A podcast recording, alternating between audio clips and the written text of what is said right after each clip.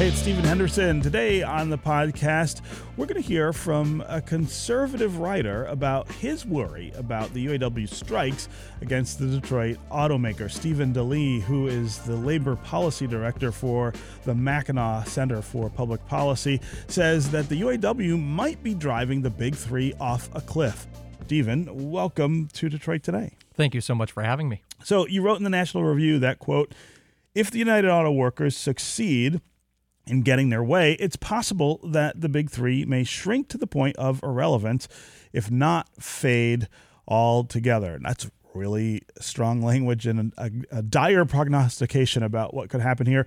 Uh, tell me why you think that's true. Sure. Well, to be clear, it's perfectly reasonable what the UAW is asking for. I think the issue is that the UAW's demands are looking backwards. They're looking at record profits, and there were record profits. They're looking at the concessions they gave up in 2009 uh, during the Great Recession, and they're looking at record CEO compensation and saying, we, we want a piece of that, essentially. And that's a reasonable position to take. But when you look towards the future, which I think a lot of the automakers are, and you look at the transition into a purely EV market, given the profit, the lack of profits so far in that sector, that could be a very, very dangerous combination. So, eh, when we talk about what the UAW sacrificed during the strikes and what they've been asked to sacrifice while the auto companies did very well coming out of those strikes. I mean, really record years of car production, uh, high high profits for for all of them, and the fact that the folks at the top of the business also benefited from all of that. I mean, we saw a real explosion in executive pay over that time.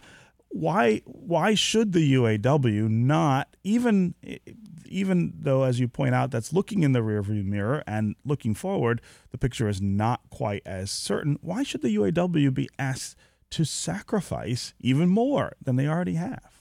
Well, I think the question is is this a situation where the UAW has to be careful what they wish for?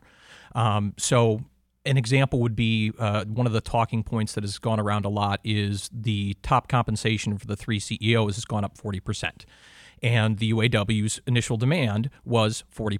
mm hmm Now, that makes sense until you start running the numbers, right? So the t- the t- CEOs of each of the big three make roughly between 20 and 25 million a year, depending on who you're talking to. So a 40% raise on that for easy math is about 10 million dollars. Well, if you apply a 40% raise across the board to the UAW's 150,000 odd members, that's three and a half billion dollars. And so, while the demand itself is reasonable from that kind of a perspective, when you apply it to the scale, it becomes much more of an existential issue for the companies themselves. And if the companies don't exist, these jobs don't exist. So you've really got to balance that. So, so how real in your mind is the threat that the companies won't exist? We hear them say that frequently when they are negotiating with the UAW. Uh, are they are they crying wolf here, or is there a real possibility that they that one or more of them might have to go away? Well, this is a prediction, but it's based on the data that we've seen so far. So take Ford this year, for example. They lost $4.5 billion in their EV sector. So, yes, they were profitable, no question on that. But it wasn't in the EV sector that everybody's transitioning That's growing, to. Yes. Yes. So when you have that situation, as we get fewer and fewer gas powered vehicles and more and more electric, unless people start buying electric cars and unless manufacturers can make them at a profitable price, then there is no more manufacturer. And and if I mean if the UAW were to settle for something less, uh, less than forty percent, I, I, think uh, a, a, reasonable uh, guess is that they will have to settle for less than than forty percent. But maybe they get twenty or thirty. Um, twenty is already on the table at some of the companies. Uh, does that pose the same? Does that pose the same danger to the companies? In your view, is a twenty or thirty percent raise going to jeopardize the stability? Well, it's possible, um, but the fact that 20% raises are on the table suggests that the companies who have much more data than I do um, have concluded that they can still survive on that. Um, my big issue is if the EV market doesn't succeed, then even the 20% is a threat. Clearly, whoever is on the company's bargaining teams has concluded that no, 20% uh, will allow us to survive in an EV, EV market. Yeah. Uh, you know, in some ways, one of the problems that I have uh, with with what's gone on over the last few years is again the way the companies have behaved coming out of bankruptcy. There's no question that a lot of people made big sacrifices uh, to help get them through that, not just the workers, but uh, all Americans. I mean, there was an incredible bailout that was uh, unfolded for two of the automakers. Uh, uh, coming out of that, they did things like increase executive pay. Uh, there, there have been some stock buybacks, uh, things that don't benefit workers for sure, and in many ways don't even don't don't benefit your average taxpayer. in some ways, the companies asked for this. It seems, and I guess it, it's hard to it's hard to see that that given that they might essentially get away with it, right? Uh, having done all those things, and now crying, you know, uh, crying broke really about the possibility of making up for those things. There's something there's something unjust about that, isn't there? Well, I certainly understand that point, and I think that's part of why the UAW's position is understandable, even though I don't think the market can support it. At the same time, there was that period there following the Great Recession where the companies were profitable, where they were doing these buybacks. And these negotiations could have happened during that time before we started moving into this new era of, of automotive change.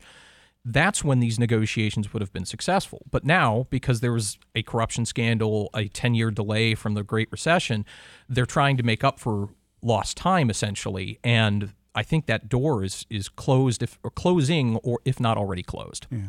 Uh, what do you make of the possibility for these companies in the future? I mean, we're talking about the losses they're sustaining in EV, but that's not terribly surprising. I mean, any new technology is going to require investment before it pays off in in profit. Uh, from your perspective, is this an investment that will pay off before the companies go broke trying to chase it? I mean, and that's always a big question when when you're doing something like this. I mean, do you sink the ship uh, trying to turn it around? Well, I think uh, Jim Farley put it well, which is that consumers still aren't adopting this technology yet. They have fear about charging. Here in Michigan, we have cold weather. EVs don't work as well in cold weather. The infrastructure isn't there. Secretary Granholm's recent road trip shows the problems with the charging networks. So, can they right the ship?